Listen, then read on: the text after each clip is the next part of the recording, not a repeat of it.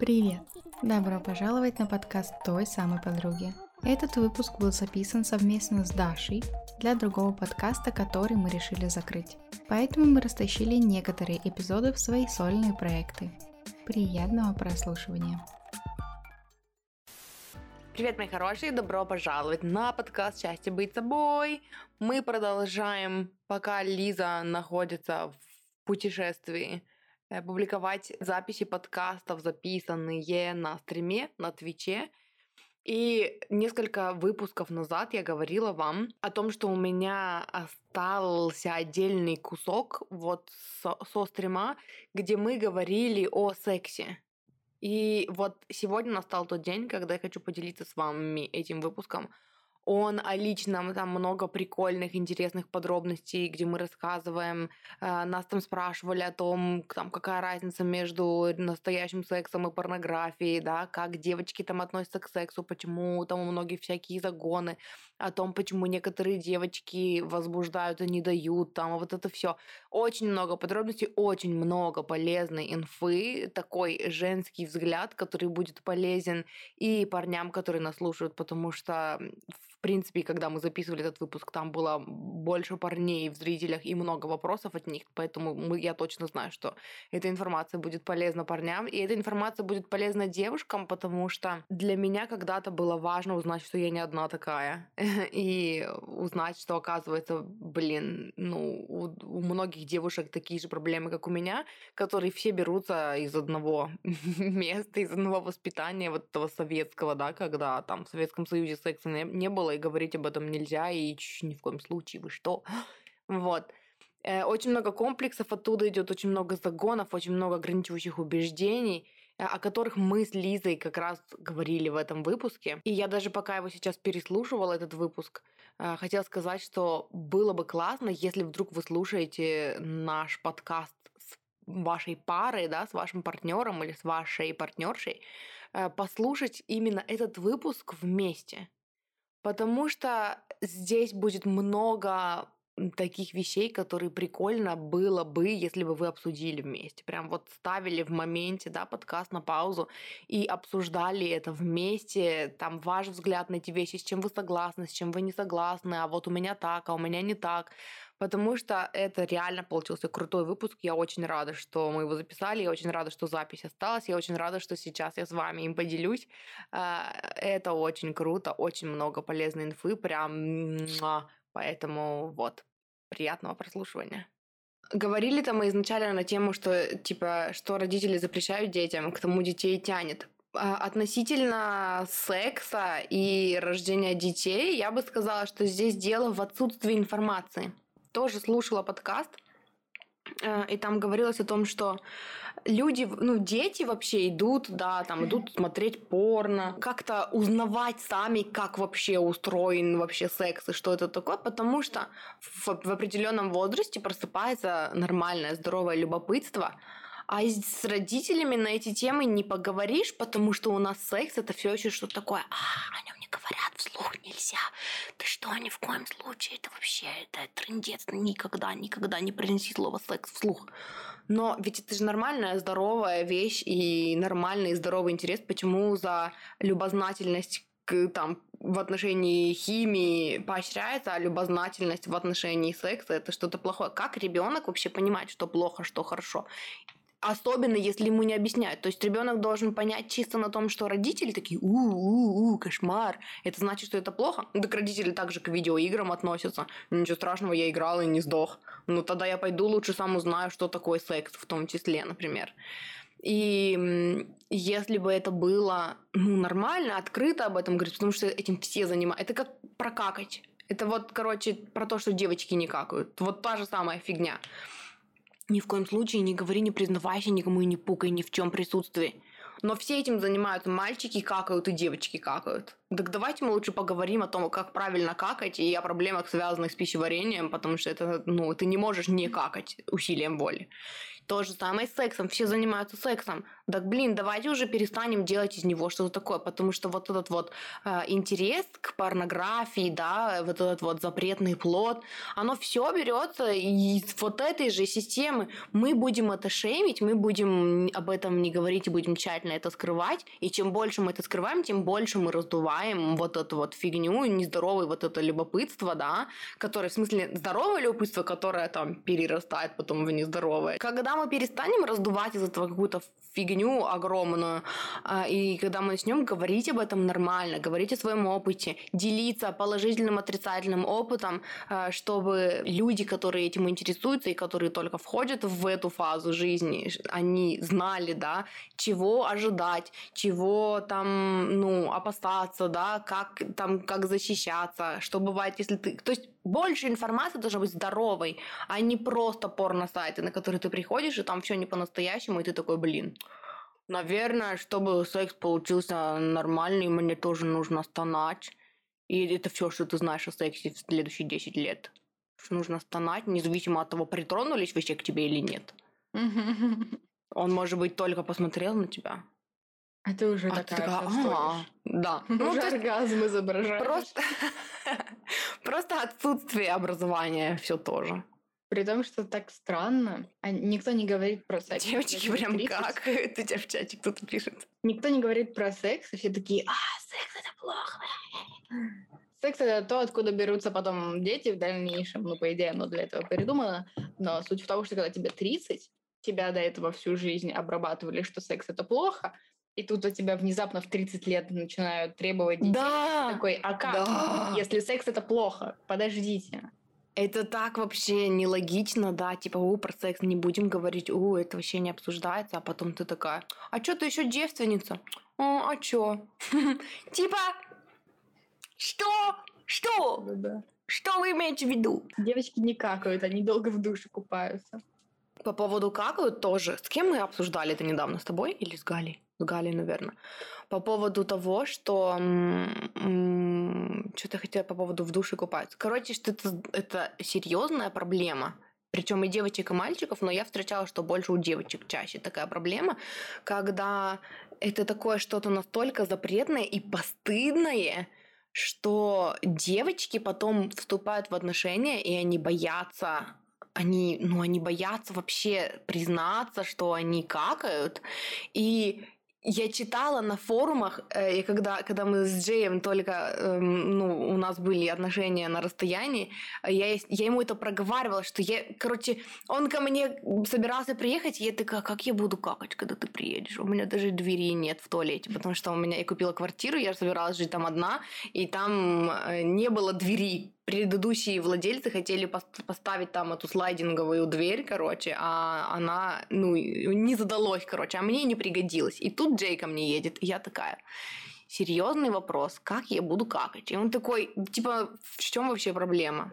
Он не понимал, и я открыла тот форум, я нашла тот форум, где девчонки рассказывали, на какие вообще они идут жертвы, чтобы не признаться своим парням в том, что они какают. То есть это нормальная тема для некоторых девчонок. Каждое утро уходить под предлогом, что за круассанами, какать под кустом и приходить потом домой, потому что какать при парне. И это вот, понимаете, когда вы реагируете на это, что типа ха-ха-ха, загонул баб конкретный, вы этим проблему не решаете, потому что потом у вас появляется любимая девушка, она реально страдает от этого. Попробуйте хотеть какать и не какать сутки, потому что вам стыдно. Это жесть, это нарушение вообще обмена веществ, это трындец какой-то вообще. Но поскольку никто это не адресует и никто об этом не говорит, мы получаем вот такую жесть. И нужно разговаривать, и нужно, на эти темы нужно разговаривать, нужно обсуждать, и нужно говорить о том, что это нормально. Меня прям бомбануло, мы смотрели ТикТок, и девочка записала она даже не сама пукнула, она просто записала, какой-то звук включила мужу, что типа такой, с пуком. И он такой соскочил с кровати, и такой, ты чё сейчас тиранула? фу, я не хочу с тобой спать, иди спать в другую комнату. И я такая, это вообще жесть. Это как можно было выйти замуж за чувака, который так к тебе относится, и выгонять тебя спать в соседнюю комнату из-за того, что ты пукнула. Это вообще, короче, ну, вообще... Меня я прям помню, убило. В сексе в большом городе серию, где Кэрри насрала. Да, и он потом ей подушку-пердушку подкладывал. Да, и при том, что он к этому нормально отнесся, но у нее был такой загон. Откуда оно взялось? Откуда этот загон? Он у всех есть, он даже у меня был. Я помню только то, что у нас вообще очень интересная семья.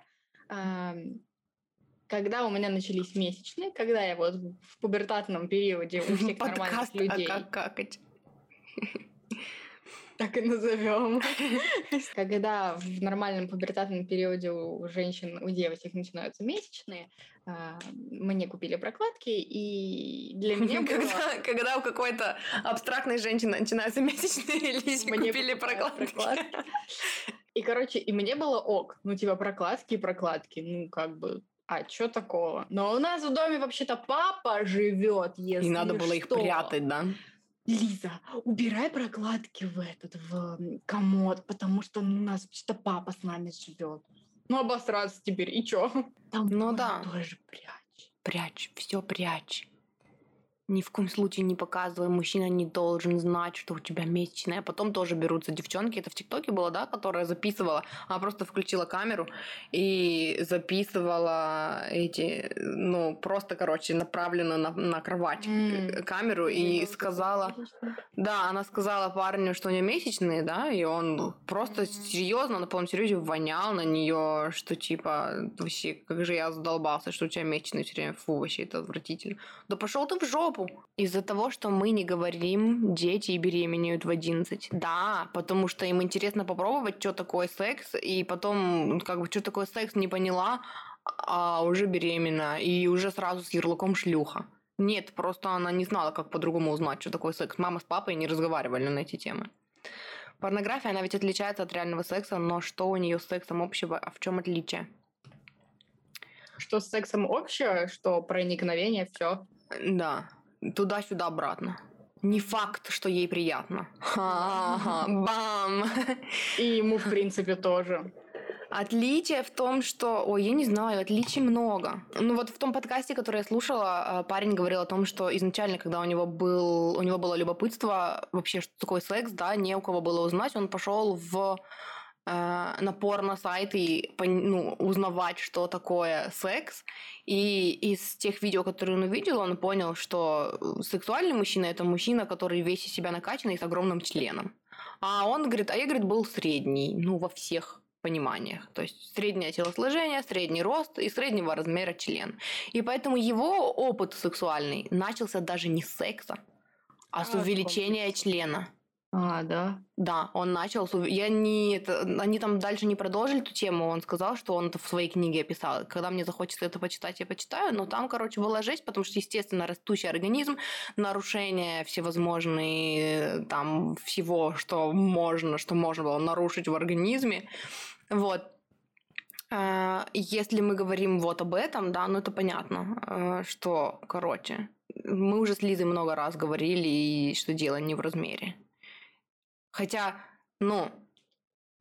давайте так. Если от 11 сантиметров где-то, то уже нормально. Если меньше 11, то это не проблема. Просто научитесь хорошо, доставлять женщине удовольствие другими способами. То есть это как бы не проблема. Но вообще всем полезно уметь доставлять женщине удовольствие не только своим членом, но еще и как бы ручками, языком. Как мы здесь взрослые люди, да, я прям боюсь сейчас, что реакции пойдут вот эти всякие с троллингом и всем прочим. Но вот если такой вопрос поступил, в чем отличие порнографии от реального секса?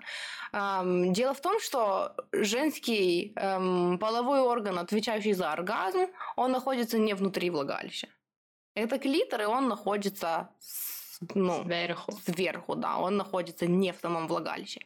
И просто у него получается головка, это то, которое мы видим, и у него очень длинные такие ножки, корни, да, которые уходят туда дальше. И вот это зависит от телосложения, по сути, от строения половых органов у женщины. Если у нее вот эти вот ножки, они близко к стенкам влагалища, тогда во время секса она будет получать удовольствие. Это будет все тот же клиторальный оргазм, или клиторный, как он правильно называется, клиторальный, да? Но может быть такое, что эти ножки у клитора, они далеко от стенок влагалища. И тогда это не она фригидная. Тогда просто ей не хватает стимуляции внутри влагалища. Ей нужно помочь пальцами, языком. Можно дать ей смазку, и пусть она себе поможет пальцами, когда девушка во время секса еще и стимулирует свой клитор. Это нормально, это не значит, что вы не удовлетворяете ее. Это значит, что ей нужна дополнительная стимуляция. Шутки шутками, это самый серьезный вопрос. Будем какать вместе. Некоторые пару лет встречаются и не сходят в одной в квартире в туалет. Это жесть, я знаю, это трындец. Меня парень не остановит, если я захочу покакать. Красава вообще. И причем, если будет останавливать, то можно прямо ему в глаза глядя, и прям при нем. Прям... Снять штаны, насрать. Начать срать, я хотела сказать, но... Как у меня было лесбийского секса. В том, что женщины знают, как доставить удовольствие. Женщина знает, как доставить удовольствие женщине. Да. И одна очень немаловажная часть заключается в том, что женщины чувствуют себя комфортнее, когда говорят женщинам о том, как им нужно доставить удовольствие себе. Нету вот этого стереотипа о том, что мужик должен читать мои мысли. Вот, поэтому это совершенно комфортно для девушки объяснять другой девушке, что мне нравится, когда ты вот так делаешь, а мне нравится, когда движения языком не вот такие, а вот такие. И поэтому как бы кажется, что проще договориться, потому что она такая же, как я, она меня поймет, и, ну, можно сказать, происходит. Да, и женщины понимают, что прелюдия 5 минут – это не прелюдия. Да, то есть женский секс – это… 30 минут, вот это заебись. Это очень много обнимашек, целовашек, тут потрогать, тут прижать. И очень важно, чтобы девушка умела говорить об этом. И очень важно, чтобы, если ваша девушка об этом не говорит, вы спокойно к этому относились, и вы открывали этот диалог, начинали этот диалог. Не прямо непосредственно во время секса или там перед сексом, до секса, просто когда вы сидите и общаетесь, да. Только всё начинается. Чтобы у нее в голове это нормально было объяснять вам. А как ей нравится, чтобы ее трогали? А ей нравятся мягкие движения или пожестче? А ей нравится, чтобы ее там, когда тискали, ее нежно гладили или ее сжимали, да? Там, что ей больше нравится, как ей к ней прикасаться? Про дополнительную стимуляцию. Вибратор, лучшая вещь. Мужчины ревнуют к вибраторам тоже, потому что они не знают, как устроена женщина. И вот эти вот всякие вибраторы и стимуляторы, вот эти вибрашки, стимуляторы клитора во время секса, это опять-таки не значит, что вы ее не удовлетворяете. Это значит, что ей нужна дополнительная стимуляция клитора. Она из этого не шалава, с ней все так, она здорова, просто ей для того, чтобы кончить, нужна дополнительная стимуляция клитора. И все. И когда вы начинаете спокойно относиться к вибраторам во время секса, ну, вы крутой. Потому что это вообще не зависит от... Ну, в смысле, я имею в виду, это не относится к вам. Это не о вас. Это не вы плохой любовник, который не может ее удовлетворить. Это нормально, что ей может требоваться дополнительная стимуляция. И хотите научиться делать это пальцами? Научитесь делать это пальцами, может быть. Но это усложняет процесс. Вам нужно сконцентрироваться на движениях и при этом еще пальцами, много работы. И при этом не сбиться в темпе, потому что если ты собьешься в темпе, то все пиздец. Не усложняйте себе жизнь, ёпарасоте, купите вибратор. Mm. Я вижу, вы уже закончили с какашками, какая у вас тут тема. Мы тут про сексы говорим всякие. Можно на полном серьезе гуглить, как сделать звукоизоляцию в туалете. А если ты хочешь пукнуть не в туалете, то что тогда?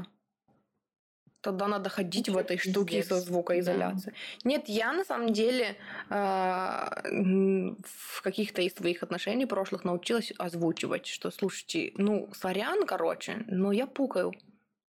Ну, если для тебя это серьезный критический момент, из-за которого ты не можешь встречаться, значит, мы не будем встречаться. Потому что если ты против того, чтобы я пукала, я выбираю пукать, а не тебя. Это серьезная тема была.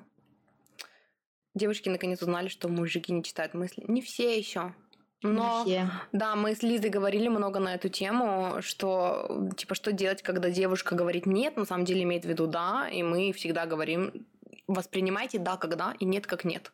И тогда, когда вы начнете воспринимать ее «нет» как «нет», девушки перестанут так делать. Им придется научиться говорить, когда они хотят сказать «да». Им придется научиться говорить «да». Да. Когда у меня появится парень... Началось интересно.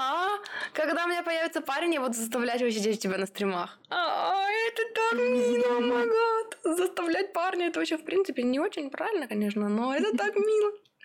Чего ты говоришь, с чего началось?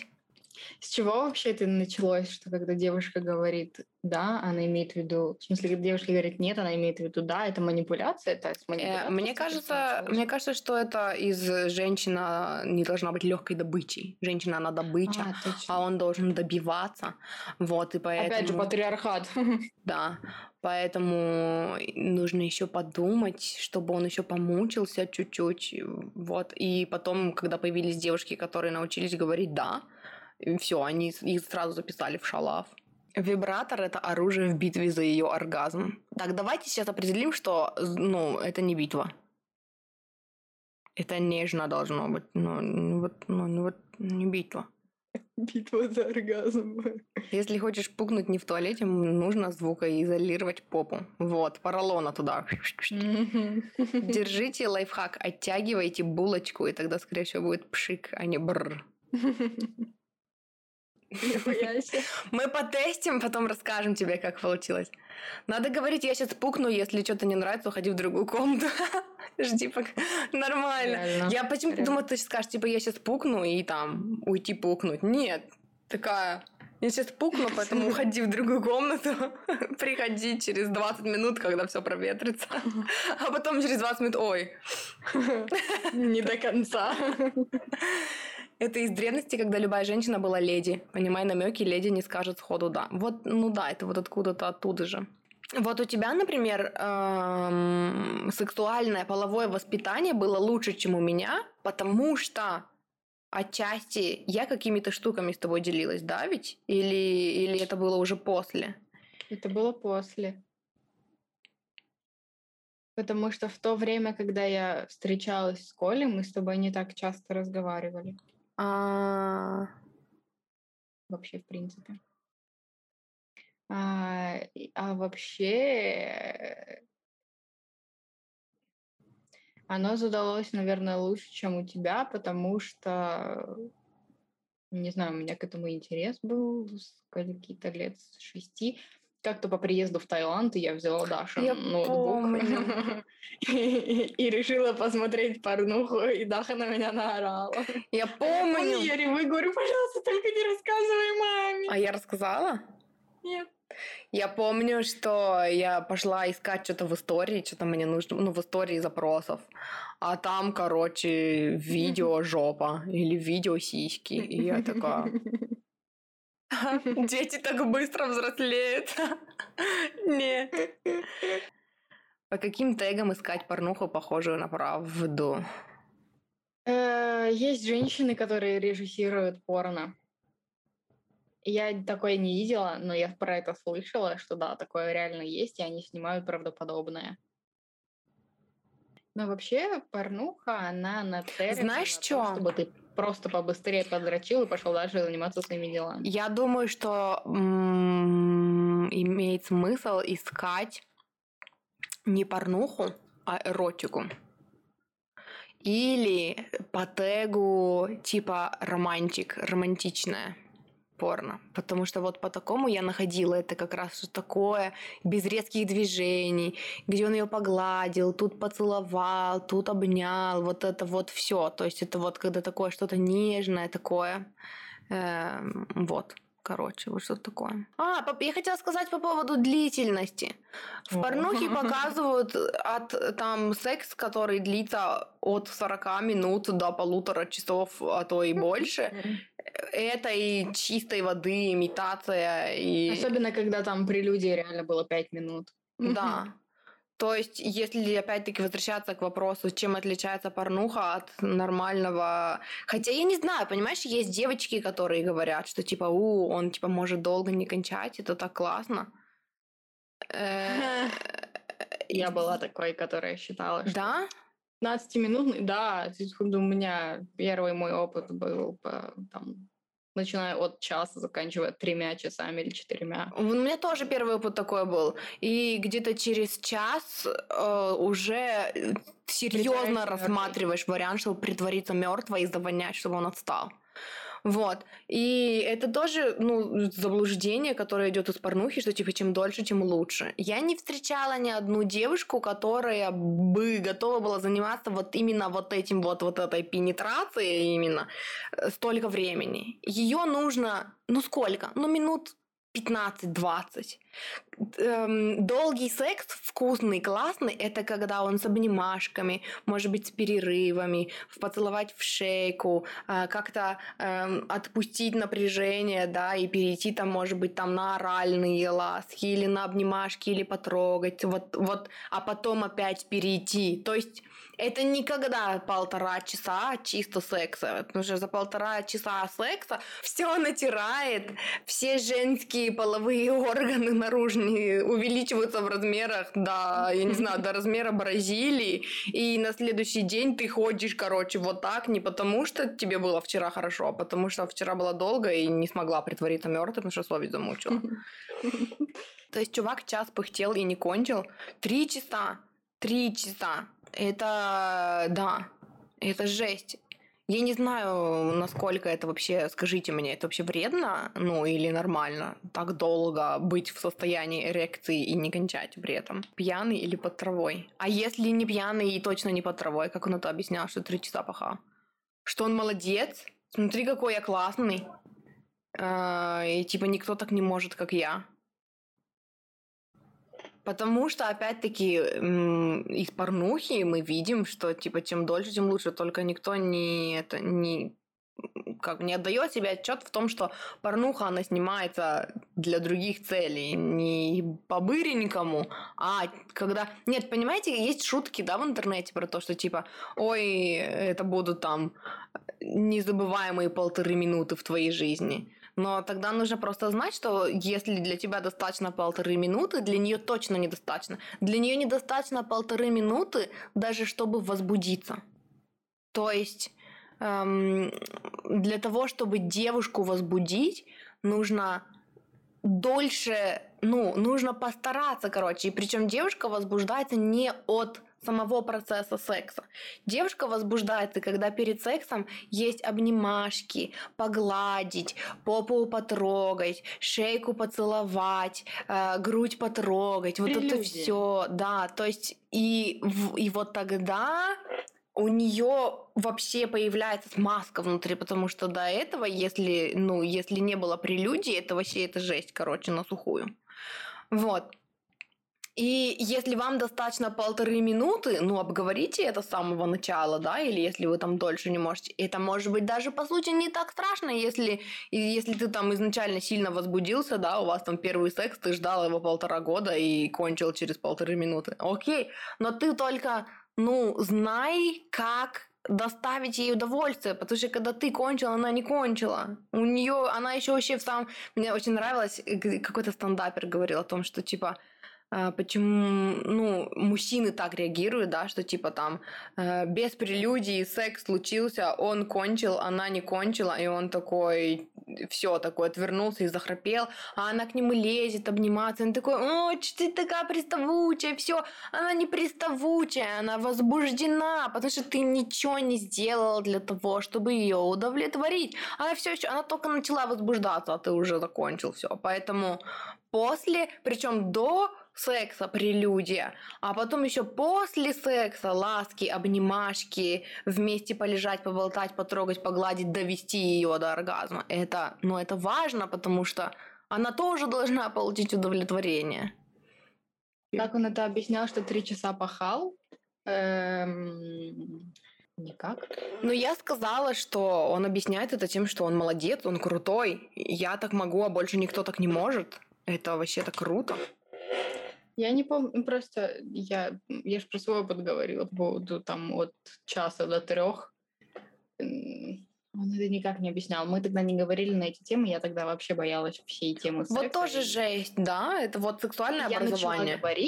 Я начала говорить только тогда, когда у меня уже была киста, и мне было больно, и мне реально было настолько больно, что у меня все тело сводило, и я даже не могла изображать, что я мертвая, я реально умирала. Только тогда я начала говорить. После секса довести до оргазма, да. Можешь до? Женщина может заниматься сексом и совершенно ее не смущает и не мешает, если ты доведешь ее до оргазма до секса. Это вообще прикольно. Или после. Во время секса это очень сложно, и зачем оно вам? То есть иногда бывает такое, да, и особенно если есть дополнительная стимуляция клитора, может быть одновременно. Можно во время секса довести ее до оргазма. Если есть дополнительная стимуляция клитора. Если ее нет, тогда эта же стимуляция клитора, она должна быть либо до секса, либо после секса. Синхронно это, это не то, к чему нужно стремиться. Если ты купишь ей вибратор, да, или если ты будешь в такой позе, например, когда ты сверху, и ей будет удобно еще работать пальцем, и это не будет мешать тебе, и ты не будешь мешать ей, тогда может быть одновременно. Вот. А так, это вообще не обязательно. Это не то. Она не полюбит вибратор больше, чем тебя. Она полюбит тебя гораздо больше за то, что ты крутой и относишься нормально к вибратору, и ты вообще офигенный. Вот, а вообще тот факт, что, я тоже сейчас слушаю одну коуча, я давно ее слушаю, она сейчас увлеклась темой вот этого вот, правильного оргазма и правильного вообще отношения к сексу у женщин, и она говорит о том, что так же, как это нормально, когда помимо секса мужчина может заниматься самоудовлетворением, в этом нет ничего такого, это ничего не говорит про женщину, это никак не должно относиться к ее самооценке. Так и женщина имеет право иногда доставлять себе удовольствие чисто ради себя, не концентрироваться на партнере, да, не делать все так, как она хочет, так быстро, как она хочет, так долго, как она хочет, с такой скоростью, какой она хочет. Это тоже нормально. Это не значит, что она вас мало любит. Это прикольно, и это здоровые отношения, когда может быть секс вместе, а может быть секс по отдельности. И о чистоте секса, я думаю, раз уж мы об этом говорим, тоже стоит поговорить. Это нужно обсудить, и нужно быть готовым к тому, что очень часто девушка говорит, что ей нужен секс каждый день или несколько раз в день, потому что она думает, что если она скажет по-другому, то вы ее бросите. Потому что это может быть из-за гормонов, из-за отклика, когда она живет себя, когда она прислушивается к себе, может быть такое, что она хочет там несколько раз в день, но при этом у нее просто есть хочучесть, да, вот эта сексуальная энергия, которая может на обнимашки израсходоваться. Самого секса вот этой опять-таки пенетрации, про которую мы говорим, бывает такое, что хочется...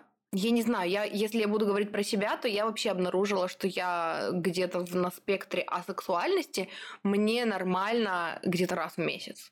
Вот мне нормально раз в месяц. И я очень долго гнобила себя за это, и очень долго считала, что со мной что-то не так, я ненормальная, потому что все мужчины хотят больше, а я не хочу, что со мной не так, никогда не найду себе мужчину, потому что, всё, трындец. А потом я выясняю, что это нормально, и что, оказывается, есть мужчины, которым тоже это нормально. То есть здесь нужно обговорить, и очень важно не заставлять себя это делать через «надо». «Надо», давно не было «надо», вот он от меня уйдет. Вот, но я не могу говорить про других, кому как часто нужно. У меня есть подруга, которая раньше, она говорила, мне нужно каждый день. Я не могу, если нет, то каждый день. Потом она начала больше заниматься и изучать тему феминизма, и больше заниматься сексуальным образованием, и обнаружила, что нет, ей теперь раз в 2 недели нормально. Можно и реже. Тогда это вкусно, тогда это желанно, тогда это прикольно. Не когда это через надо, когда ты реально хочешь. Поэтому я знаю вот такие цифры. Раз в месяц, раз в 2 недели. А я сейчас не могу ничего такого сказать, потому что весь мой сексуальный опыт это был какой-то лютый пиздец. Потому что все надо было через надо, потому что меня чаще всего никто не спрашивал. Потому что, например, если первые 3 дня мне хотелось, а потом уже, уже как бы нет, но уже подразнила, но уже как бы ладно, фиг с ним. А потом в конце всей этой истории выясняется, что первые 3 дня ему тоже хотелось, а потом он такой, ну ладно, она лезет, тогда тоже надо. Да. А вот это вот, если я возбудилась, значит, я виновата, я очень долго не могла это преодолеть, уже будучи замужем. Я честно не понимаю... Вот у меня был такой... Это опять-таки, да, об образовании, о сексуальном образовании девочек. Ну, и мы ничего не можем сказать про сексуальное образование мальчиков. Вам тут виднее, расскажите cool story, как, вы, ну, как у вас это было. Я всегда думала, что если у мужчины стояк, то ему нужно обязательно кончить. А иначе все, А иначе трындец. И отсюда было такое, что... Рассказывают всякие истории, что будет болеть. Да, или отвалится вообще, да. И, для меня это было дико, что это нормально, например, что ты возбудился, и при этом я не хочу, я имею право не хотеть, ты меня за это не ненавидишь, то есть все хорошо, и ты можешь спокойно спать лечь, например, да, или не знаю, или пойти подрочить. Это нормально. Ну вот пойти подрочить, это все равно больше относится к тому, что ой, чё, у меня стояк, и чё мне с этим делать? Ну я же, если сейчас не кончу, то у меня отвалится. А оказывается, этот стояк может быть, а потом его может не быть, он, это нормально, и не обязательно, кончать каждый раз. И у меня из-за этого было вот такой бзик, что у него стояк, но и теперь я должна, потому что это же я его возбудила, значит, это моя вина, и поэтому я должна секс, даже если я не хочу, а если я скажу «давай по-быстрому», тогда он скажет, «ты меня не...» Это очень большая вообще, шиза была. И я очень долго не могла привыкнуть к тому, что я ничего не должна тебе, если ты возбудился. И ты не умрёшь, если я не хочу секса сейчас. Начала заниматься феминизмом и стало меньше хотеться. Что за волшебный механизм? Она поняла, что весь практически её сексуальный опыт прошлый, это было так называемое серое изнасилование. Серое изнасилование – это когда она сама не знает. То есть, что это изнасилование. Когда она не хочет, но она не может отказать, потому что он на нее обидится, потому что я же сама виновата, я же его возбудила. То есть, когда любой... При этом он может даже не обидеться. То есть... Да, это может быть вообще просто в ее голове. Да. То есть, она даже это не озвучит, потому что она знает, что так устроен мир, и что если я ему сейчас не дам, то все, трындец произойдет. Вот, и поэтому она через «не хочу» строит из себя героиню из порнографии, стонет как секс-богиня, и в итоге соглашается на секс, которого она не хочет, а оно внутри все равно чувствуется как изнасилование, как меня, что меня обидели, и что я не хотела, и меня не ценили, и игнорировали мои желания, и вот это вот все. И, и ты все равно чувствуешь себя после этого изнасилованной. И когда она это поняла, что, по сути, она сама это с собой делала. Все через порно, потом на личном опыте ходить со стояком очень некомфортно, и да, мы обижаемся. А чё вы обижаетесь-то? За что вы? Вот объясни мне. За что вы обижаетесь? За то, что ты меня возбудила и не дала? Тут надо посмотреть, что триггерит, когда я не хочу секса, а ты на меня обижаешься за то, что я не хочу секса. То есть что это говорит о тебе? Что твое вообще нутро тебе говорит о тебе в этот момент? Она меня не хочет, она меня не любит, она меня не уважает. Нет, это не об этом. Она просто любит уважать себя, и она достаточно ценит себя, чтобы честно признаться в том, что я тебя люблю, и просто сейчас секса не хочу. Я не в принципе тебя вообще не хочу, я просто сейчас секса не хочу. И это не, ну, это не говорит ничего об отсутствии у меня любви к тебе. Вообще, про то, что возбудила и не дала, здесь еще есть всякие разные приколы, потому что есть девочки, которые реально просто все, что они делают, это дразнят и не дают. Такие реально есть, которым просто им прикольно от того, что он возбудился, а потом мучается. А это же тоже, таких, то... это же тоже идет от того, что если я его возбудила и дала, значит, я доступная. А если я его возбудила и не дала, тогда он меня хотеть больше будет. Я буду подогревать интерес. А может быть, ты будешь подогревать интерес своей личностью и тем, какая ты классная, и как ты себя любишь, а не тем, что ты будешь возбуждать его и не давать. И тут, да, опять-таки возвращаемся к тому, вам это надо. Ну, если нет, значит, это просто не ваша девушка, и пусть она там, не знаю, возбуждает кого-нибудь другого и не дает. А бывают ситуации, что вы просто обнимались, целовались, а и у него встал, и все. Ну, а ты такая, я просто хотела бы обниматься. Да, понимаете, дело в том, что... нужны разговоры. Дело в том, что девочки любят обниматься и целоваться. Это то, как они проявляют. Особенно, если это девочки, у которых язык любви тактильный. Они очень любят обниматься просто. Обниматься, тискаться, нужно там прижать его к груди, нужно его погладить. Но это приводит к тому, что если он постоянно возбуждается, а вы, если ваша любимая девушка гладит ваши волосы, вы возбудитесь, и потом вы будете требовать от нее секса, потому что, блин, у меня же стояк.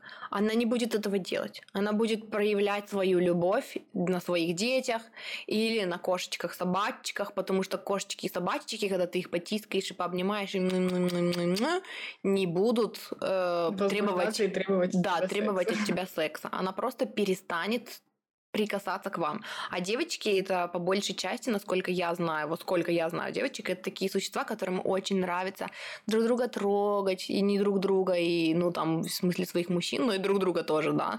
То есть, там, когда две подружки общаются, это нормально, когда у тебя такие волосы красивые, надо потрогать, и там у тебя что-то там на глазе, давай я уберу, то есть, это вот это прикосновение, и нет, это ничего не говорит про прайд, это не значит, что они лесбиянки. Может быть такое, что девушка там бисексуалка, да, но дело в прикосновении и в том, что прикосновение это не всегда напрямую ведет к сексу. Это просто это желание потрогать, погладить, обняться, да, там за ручки подержаться. Мы с Лизой взрослые две сестры, но мы иногда любим ходить и держаться за руки, просто потому что это прикольно. То есть прикосновение это не всегда ведет к сексу. И когда у вас прикосновение, если ты до меня дотронулась, у меня сразу пух, и все, сразу пошли заниматься сексом, она не будет до вас дотрагиваться просто. Она будет вас шарахаться. И у меня такое было очень долго. Причем у меня, я как бы проработала там все это, ну, морально, да, пока мы с Джейм там общались на расстоянии. А потом, когда мы съехались, у меня на уровне тела все вот эти вот воспоминания, да, вот эти травмы, которые в теле остались, они все очень сильно давали себе знать. Он подходит, и он просто меня гладит, а у меня все, у меня уже надо как-то отойти, нужно перевести там, не знаю, разговор в там, типа, ты мой бро, да, вот с такой точки зрения, и как-то нужно там, не знаю, что-то там его там оттолкнуть или ущипнуть, чтобы он знал, что это не приведет к сексу. То есть я не могу спокойно вести себя, как я не могу подойти к нему там, и там его там потрогать, что-то где-то там, что-то, не знаю, обнять, потому что у меня было такое, что он подумает, что я хочу секса, а я не хочу секса, я хочу обниматься. И это решилось только разговорами, причем не за один раз. То есть, когда я к нему подходила и говорила, я хочу с тобой пообниматься, но если честно, можно у нас не будет секса, можно я просто хочу пообниматься? Да можно, можно. На следующий раз опять. Мы с тобой пообнимались, но я чувствую, как будто теперь надо секса, я не хочу. Ну, значит, ты, если ты не хочешь, значит, не будет. То есть, это такая травма была психологическая, которая многочисленными разговорами только прорабатывалась и решалась. Но оно зачастую лечится только серьезными и здоровыми отношениями, когда оба человека, будучи в отношениях, понимают, что эти отношения будут развиваться дальше, и что это тот человек, с которым на данный момент я вижу свою дальнейшую жизнь. А не так, что типа вы потрахались, такие, да, у нас будут с тобой отношения без обязательств, мы, в смысле, секс без обязательств, мы будем с тобой просто ебаться. И тогда, да, тут мало что вылечится. Особенно если ты заводишь, прошу прощения, что перебиваю, особенно если ты заводишь парня, да, чисто ради секса, а ради самого секса тебе хочется раз в месяц, и все остальное время парень такой ждет. Но как оно лечится в здоровых отношениях? Оно лечится разговорами и разговорами обоих, а не так, что один говорит, а второй молчит. Оба человека должны разговаривать. Плюс это всякие книги по типу «Пять языков любви». Классная книга, не читала, но очень-очень много о ней слышала. А да, аудиокнигу на тебе тоже не читала, я бы послушала, я потому что что-то не могу заставить себе читать в последнее время. Такая же фигня.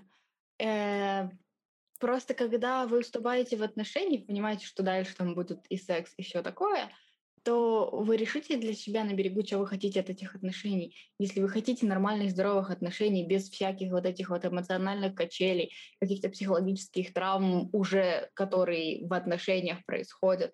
То есть, потому что есть люди, которым нравится вот этот вот чисто вот этот вот конфетно-букетный период, первые свидания, вообще не понимаю таких людей, садомазохизм какой-то.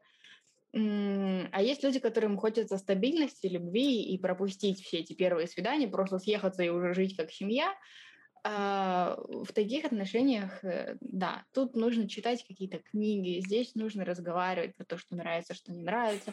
Здесь нужно знать, что такое языки любви, какие у тебя, какие у него или какие у нее, и на этом уже дальше что-то строить.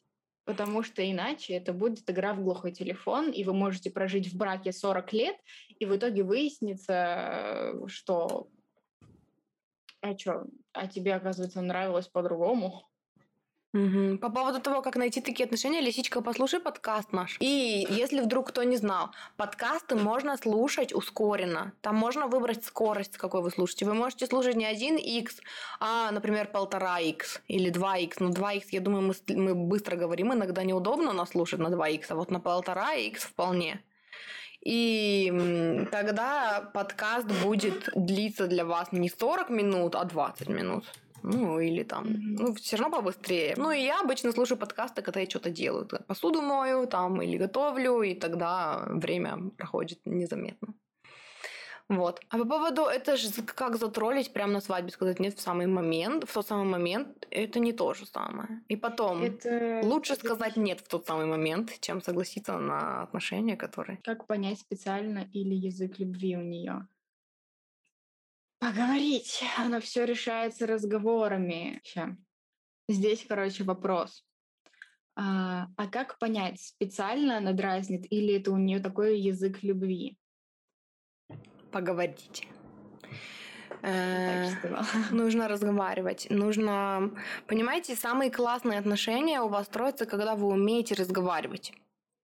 Когда вы умеете обсуждать, что вы хотите, что вы не хотите, как вам нравится. Мне нравится, когда мы ходим там на свидание. Я хочу цветочки. Я люблю, когда ты меня гладишь вот тут вот. Я люблю, когда ты меня целуешь вот так вот. И когда у вас такие отношения искренние, когда вы умеете разговаривать друг с другом на любые темы, как вам нравится, чтобы к вам прикасались, какие движения вам нравятся в сексе, как вы любите проводить время, когда вы хотите сходить вместе или там, не знаю, сходить вместе в кино или пообниматься и полежать и посмотреть кино. И когда вы умеете озвучивать, что вы хотите, сейчас я хочу, чтобы ты меня обнял, а сейчас я хочу, что-то не хочу обнимашек, можно я отдельно? И когда у вас открытый диалог, и когда у вас у обоих нормальная самоценность, и когда ты ему говоришь, что-то я сейчас не хочу обнимашки, я сейчас хочу одна побыть, можно я сейчас одна позалипаю там в свой дневник или в свой компьютер или куда-нибудь еще? И он такой, да, конечно, типа, все нормально. И когда он тебе может так сказать, и ты не обижаешься, и не делаешь там из этого трагедию, да, что типа, а, ты меня не любишь, тогда в таких же отношениях ты можешь спросить, если ты не понимаешь. То есть у вас до секса не доходит, да, например, она тебя только дразнит, и ты можешь спросить, а секса почему нет? Ну, то есть, и она тебе честно скажет. А если она тебе не честно скажет, или если она... Она тебе может честно признаться, да, что я пока не хочу, я пока не готова, и это будет классно, молодец, что призналась, блин. Ну, а потом ты уже смотришь. То есть, сколько она хочет, чтобы у вас не было секса. Если 2 года, а тебя это не устраивает, значит, это не твоя девушка. То есть, ну, и ты как бы идешь дальше, да. А если у нее есть какие-то психологические заморочки, да, и она осмелилась тебе не сказать, это классно, молодец, давай проработаем. У тебя есть какое-то чувство незащищенности, ты боишься, что я там что-то где-то, ну, давай ты мне расскажешь, как тебе надо. То есть, ну, вот так. Или она начнет: ой, я хочу, чтобы ты меня добивался, я хочу, чтобы ты меня хотел, а вдруг после 2 сексов ты не будешь меня хотеть, ты уже тут тоже. То есть, либо ты объясняешь, как на самом деле работает мужской организм, и что, ну, дело не в этом, и что если я тебя люблю, то я тебя хочу, ну, и как бы тут нет такого, что мне секс наскучил через 2 дня, вот. Либо ты такой: меня это не устраивает, я не хочу, ну, дразниться. Я могу порнухой подразниться и выключить себе, и не кончить. И такой: подразнился немножечко. То есть, как бы, ты мне для этого, ну, не нужна. Вот, когда такой открытый диалог в отношениях, это прям... Это здоровые отношения. Да. Это но круто. Если она соскочит с ответа и вообще такая... то тут тоже все выясняется на берегу. Если первый раз зашел разговор, она не сказала. Если второй раз зашел разговор, она опять не сказала. На 3-й раз, а то и на 1-й, можно поставить вопрос ребром, что типа: слушай... Я хочу строить честные открытые отношения, а не догадываться, что ты пытаешься мне сказать. Поэтому если ты не отказываешься говорить напрямую и хочешь, чтобы я читал твои мысли, значит, ну, нам с тобой не по пути. Да, то есть... Девочек нынче не в дефиците. Все нормально. Сколько раз за день дрочат девочки? Да как по настроению, хоть 12. Ну, хоть нет, наверное, перегнула. У меня бывало такое, что, может быть, 2 раза в день. Может быть, было и 3, но это прям край. А потом 2 месяца мне не хочется вообще. Вот. Но обычно это не вопрос, как бы, если обычно мы говорим стандартно, это не несколько раз в день. Это, может быть, пару раз в неделю, а то и раз в 2 недели. У меня просто такие вопросы будут по типу: а что, если предаст, и все такое. Если у тебя есть страх предательства, это твой триггер. Это ты не доверяешь человеку. И там имеет смысл покопаться, почему ты не доверяешь человеку. Кто тебя предавал раньше? У тебя есть какая-то боль, какая-то травма, которую ты не пережила. И тебе нужно вернуться в то, кто тебя когда предал, выплакать все, проработать, выпустить, научиться любить себя и понимать, что доверять человеку – это выбор. Вот. И потом, когда ты прорабатываешь, исцеляешь вот это вот все, вот эти все свои прошлые травмы, у тебя получается такое здоровое отношение в отношениях, да, что я доверяю, я выбираю доверять, вот, и если предаст, то его просто больше не будет в моей жизни, я знаю, как исцелиться, я знаю, как это вылечить, и со мной все будет хорошо, но я выбираю доверять. И при этом ты строишь отношения, опять-таки, основанные на... То есть ты говоришь о своих желаниях, ты не ущемляешь, не наступаешь на свои границы, да? То есть, например, как предаст? Будет переписываться, у меня был случай в одних отношениях, он со мной встречается, но переписывается, знакомится с другими девчонками. Я тогда не могла озвучить это и не могла поставить тоже вот так вот вопрос ребром, да, то есть поставить ультиматум, что, знаешь, что для меня это недостаточно, я этого не хочу. И я жила в этом предательстве какое-то время, и он говорил: не делай так больше, а он делал, и я все равно расстраивалась, и все равно терпела, и каждый раз говорила: ну, это не так. То есть, когда ты любишь и ценишь себя, ты не так строишь отношения. Это просто до первого. То есть тебе недостаточно меня, ты знаешь, может быть, это и нормально, мне этого, ну, это не для меня, это не мой вариант отношений, поэтому я пошла. А если будет врать, просто играть чувствами? Если будет врать, опять-таки, когда ты это выясняешь, ты уходишь. И потом, понимаешь, вот тут вот по отношению, ну, что касается вранья, я бы, ну, мое решение всегда было это изначально дружить. Изначально мы дружим. Я узнаю человека не с позиции там моего будущего мужа, да, не со стороны моего будущего мужа, а это просто человек, и мы просто общаемся. И потом, когда мы начинаем сближаться, это тоже не сразу на 3-й день секс, а на 4-й день свадьба. Нет, это тоже пообщаться, это все тоже общение, где мы рассказываем, что кому нравится, куда кому нравится ходить, как кому нравится проводить время, да, активный отдых или пассивный, вот это вот все. И тогда ты чувствуешь, когда ты искренне относишься к человеку, а он к тебе нет, то есть ты идешь на контакт, а он нет, это очень хорошо чувствуется, и ты даже не допустишь, как бы, ты сразу поймешь, где вранье. Ну, а проиграть чувствами мы вот говорили по поводу этих. Короче, ты очень хорошо чувствуешь это, когда ты идешь в отношения честно, да, озвучиваешь, что мне нравится вот это, мне не нравится вот это, я хочу, чтобы было вот так. И когда от человека не точно такая же отдача, это очень хорошо отслеживается. Ну ведь даже. Но и при всем при этом хотела оговорить, что это все должно быть без наездов. Всегда без наездов. Вот она, например, дразнит, и она первые 2 раза тебе не сказала, соскочила с ответа, то начинать разговор с «слушай, тварь» – плохая идея. Или даже элементарно «ой, вот мне вообще-то так не нравится». Ну, тоже, но не так и точно не на повышенных тонах. Это должен быть абсолютно спокойный, взвешенный разговор.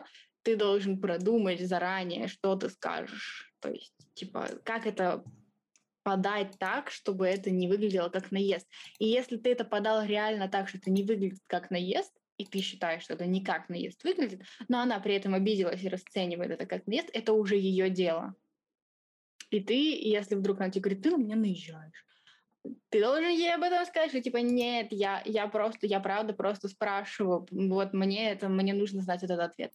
Но там все идет из этого, из отношения к человеку. То есть вот ты когда так сказала, я вспомнила тот момент, мы тоже на каком-то из подкастов офлайн записывали, я рассказывала, что был момент, когда я начала такая прорабатывать вот эту любовь к себе, самоценность, и мы с Лизой поехали в Москву, и она там, я что-то выбирала, что надеть, и Лиза мне сказала, ой, давай только не кофту со стразиками. И я ей сказала, типа, а что такого? Ну, а тебе, почему тебе не нравятся мои кофты со стразиками? Ты что, там, стыдишься меня или нет? Ну, в смысле, ты что, стыдишься на меня? Стыдишься меня, когда я хожу в таких кофтах? И Лиза восприняла это как наезд. И она сразу закрылась, расстроилась, и она такая, все, я ничего не хотела, что-то на меня наезжаешь. То есть у нее была такая уязвленная такая самооценка. Но тут было мое теплое отношение к человеку, да, и я шла на контакт, и я подошла и сказала, подожди, нет, я на тебя не наезжаю сейчас, я хочу узнать, мне честно интересно, почему ты так сказала. И я тебя спросила, потому что, когда ты вот так говоришь, это заставляет меня чувствовать себя, там, как будто ты там меньше любишь меня из-за моих кофт с разами, да, но я тебя люблю, я выслушаю твое мнение. То есть, и когда ты настолько тепло относишься к человеку, с которым ты пытаешься строить отношения, ты будешь так же реагировать. Подожди, нет, я не хотела тебя обидеть. Просто когда мы вот так, когда там у нас, я не знаю, о чем была речь, о сексе, да? Типа, когда ты мне там дразнишь меня, не даешь, я чувствую себя так, как будто ты... Это тоже требует мужества. Попробуй расскажи человеку, как ты на самом деле себя чувствуешь. Открыто, естественно, да? Честно признавшись, что когда ты меня дразнишь, и ты мне не даешь, я чувствую себя так, как будто бы ты меня отталкиваешь, как будто бы я тебе не нужен, да? То есть... когда мы открыто говорим искренне, всегда есть такая опасность чисто теоретически нарваться на то, что там кто-то посмеется над твоей открытостью. Ну так и срать на них. Ты имеешь право быть открытым. Если кто-то смеется над твоей открытостью, это не твой человек, и все. Если ты хочешь с человеком дружить, а он хочет отношений, и типа ты говоришь ему нет, он говорит типа да-да, хорошо, я просто друг, но при этом ведет себя не как друг, типа лезет и все такое. Мы как-то с Лизой записывали подкаст, где мы разговаривали, с парнями. Парни задавали такой же вопрос. Типа, френдзона, это так страшно. И, я там хочу с ней встречаться, она мне нравится, а она не чувствует этого в ответ, и типа, что делать? И тут дело в том, что может быть, как вариант, да, что ты говоришь нет, а он это не воспринимает. Может быть, очень много парней вообще страшно боятся френд-зоны и бегут оттуда всячески, но все мои отношения начинались с френд-зоны изначально. То есть я изначально должна чувствовать себя комфортно с человеком, зная, что он не воспринимает все мои слова и все мои действия как типа, подхожу я на роль будущей жены или не подхожу. Поэтому у меня никогда не задавалось с первыми свиданиями, когда вот просто мы такие хотим, я хочу встречаться, ой, я хочу встречаться, а пойдем на свидание, сходим, посмотрим, подходим ли мы друг другу. Нет, нет, нет, срочно нет, сжечь всех, кто так делает. Прям я ненавидела такую модель отношений, модель знакомств. Вот, и я потеряла мысль, что я хотела сказать. То есть, может быть, ну, видите, тут еще дело в том, что с какими-то из моих друзей у меня были в итоге отношения, с какими-то из моих друзей не было отношений. Поэтому на тот момент, когда я хотела просто дружить, я так и говорила. И, ну, типа, нет. Даже шансов нет. Может быть, потом появится, а может быть, не появится. Зачем я буду обещать? То есть, и это в любом случае портит дружбу, когда ты хочешь с человеком дружить, а он хочет с тобой встречаться. При этом он понимает нет и продолжает подкатывать. И здесь в очередной раз тебе нужно сказать: слушай, чел, нет. И если он все еще не понимает, то это дистанция. Да, то есть для меня это было бы знаком, что нужно переставать дружить с этим человеком. И нужно ему объяснить, да, предварительно. Не просто там сбежать, уйти и перестать общаться, а объяснить, что слушай, я тебе объяснила, что ты для меня просто друг. И все. Вот, и если тебя это не устраивает, ты не готов быть для меня просто другом, значит, ну, я не хочу тебя мучить, значит, нам нужно расстаться. И я вижу, что я тебя мучаю, потому что ты никак не можешь сделать так, чтобы там тебя отпустило, да. И почему люди боятся френд-зоны, да, потому что они хотят определенности. Она должна точно заранее сказать, что если я сейчас с ней 2 года подружу, то потом она выйдет за меня замуж, и мы родим 18 детей. Так не бывает. То есть тут вопрос в том, ценит ли он тебя как друга. Вот как у нас с Джейм было, как я рассказывала много раз уже, мы с ним изначально дружили, изначально общались просто. И потом в какой-то момент он мне стал нравиться. И я ему сказала. Но он не чувствовал, ну, вот этого вот. То есть я ему как-то, я даже не сказала, я ему как-то намекнула, он как-то не отреагировал на мой намек, вот. И все, я поняла, что у меня сейчас химия бабочки в животе, мне там хочется, я уже мысленно сыграла свадьбу, родила 3 детей, а он не чувствует этого. Значит, все. То есть это все, короче. И тут я дальше решаю, он мне как друг важен или нет? Он мне был как друг важен, интересен. И я такая, хорошо, короче, где-то через месяца 3-4 меня отпустит. Ну, все, будем ждать. Значит, эти 3-4 месяца мы будем общаться только по необходимости. И у нас так и было. То есть я к нему обращалась за помощью, когда она мне нужна была. В остальное время мы практически не общались. Через 4 месяца где-то меня отпустило. Даже меньше, может быть. И все, я поняла, что, ох, свобода, какое счастье. Я могу общаться с ним нормально, как с другом. Все, у нас были дружеские отношения, потом он влюбился. Он прислал мне письмо о том, что он в меня влюблен, а у меня прошло уже. И я ему опять честно сказала, блин, слушай, я тебя понимаю, и я честно хочу тебе сказать, что я не чувствую в ответ ничего. И это твой выбор сейчас остаться со мной, дружить или нет. Если ты не можешь, я пойму. И там уже был его выбор. Начать воспринимать меня как друга, да, то есть, ну, там, может быть, спрятаться на какое-то время, чтобы чувства прошли, и потом, ну, как бы, важна ли я ему как друг, при том, что ничего не светит, да, и если нет, значит, он бы ушел, но для него я была как человек важна, и наше общение было для него важно, и он остался. И мы с ним какое-то время еще общались как друзья. А потом в какой-то момент как-то так, слава богу, случилось, что у нас одновременно опять проснулись чувства, и из этого уже потом получились отношения. Но они могли бы и не получиться, а мы могли бы до сих пор дружить. А могли бы не дружить, потому что кто-то бы из нас сказал, блин, ну тяжело слишком. То есть, когда вы на стадии «мы просто дружим», это искренняя стадия, это не так, что мы сейчас просто дружим, а может быть через 2 года у нас все получится, и мы живем все эти 2 года, мучая друг друга. Нет, то есть на данный момент мы воспринимаем это именно как дружбу, после которой ничего не светит.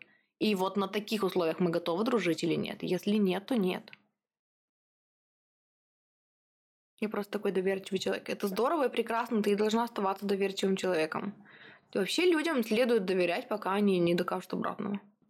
Но доверчивость не значит позволение вытирать об себя ноги. Ну да. Надо прям общаться, чтобы привыкнуть. А что плохого-то в этом? Общайся. Так же, как ты общаешься с подружками. Угу. Да. При первом же косяке доверие пропадает. Что такое косяки? Косяк. А. В каком косяке? Ну, смотря какой косяк, да. Честно говоря, мы можем поболтать хорошо, мы с детства дружим, но временами такие токские, прям пипец, но, блин, мы с детства дружим, не хочется все рушить. Да и токсичный же не всегда проявляется. Если есть токсичность, ты расставляешь границы. Ну и что, что с детства дружите? Ты боишься его потерять? Ты боишься, что если он уйдет, то больше никого не найдешь? Ну, то есть это, ну, созависимость от человека. Что ты хотела сказать? Я хотела сказать, что если получается прорабатывать самому какие-то эти самые, ну, там, например, почему не доверяешь, или почему не чувствуешь себя в безопасности, то не обязательно делать это в одиночку. Ну да. Но есть мы. Есть мы, да. То есть мы предлагаем коучинг. Ну и Лиза, и я занимаемся коучингом. Поэтому, если интересно именно конкретно там твой запрос, его проработать и конкретно там поговорить с тобой долго и на эту тему, и там предложить какие-то новые решения. Да. То это уже на индивидуальную консультацию. Потому что скажу вот что. Даша может сама прорабатывать. Даша может сама прописывать, сама прорабатывать, сама искать триггеры, сама с ними разбираться. Я так не могу. Мне комфортней. Я пробовала много раз, когда у меня есть какой-нибудь триггер, я пишу его, например, в дневник, я просто его выписала, и все. Когда я пишу об этом Даше в личку, типа, ты представляешь... И там полилось все подряд. И вот уже 4-е большое сообщение, которое не влазит в диалог в Инстаграме. И я уже сижу, захлебываюсь собственными слезами и соплями. И тогда получается проработать. Потому что сама я не могу. Угу. Такое тоже может быть. И я всегда думала, блин, Даша может сама, я не могу сама. Наверное, со мной что-то не так. Нет. И после последнего раза, когда мы с тобой созвонились, я тоже тогда сидела и думала, что вот я ничего не могу, сама прорабатывать не могу, какие-то части могу, что-то, что касаемо, например, отношений, я могу там что-то сама поработать. Mm-hmm. Что касаемо более глубокого чего-то, там отношений с родителями, отношений там с подружками, друзьями и всем таким, сама не могу иногда. И недавно сама себя за это лошила, а потом поняла, что не могу и все. Ну все, не могу. А брать ответственность за это на себя не страшно? За что? За, за коучинг. Типа, получится или не получится. Конечно, на первых порах это было страшно, было очень страшно.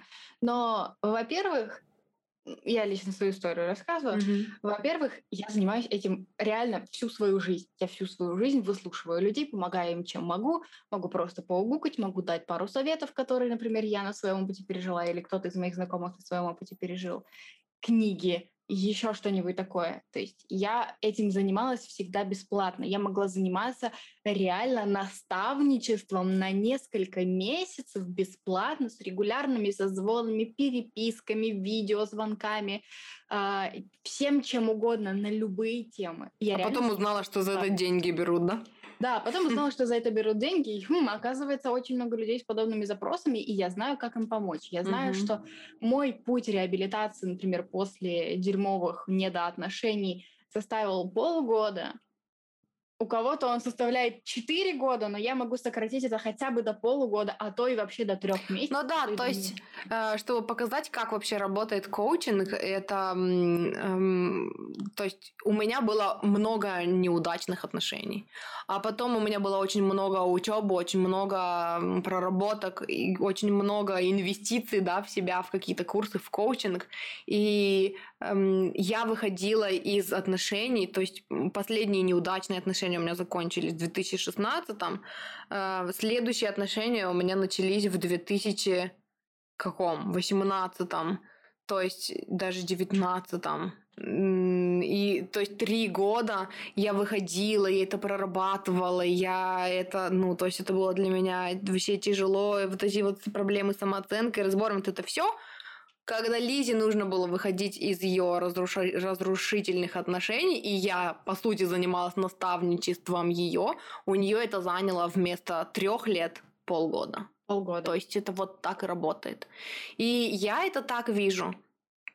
Ответственность за изменения в своей жизни несет человек. Конечно. Поэтому мы всегда говорим, если вы готовы работать, потому что все, что мы делаем, мы передаем свои принципы, свою жизненную философию, мы передаем свой опыт, то, как мы исцелились, то есть какие практики мы использовали, как мы это прорабатывали, мы предлагаем свою поддержку, мы предлагаем прорабатывать вместе, да.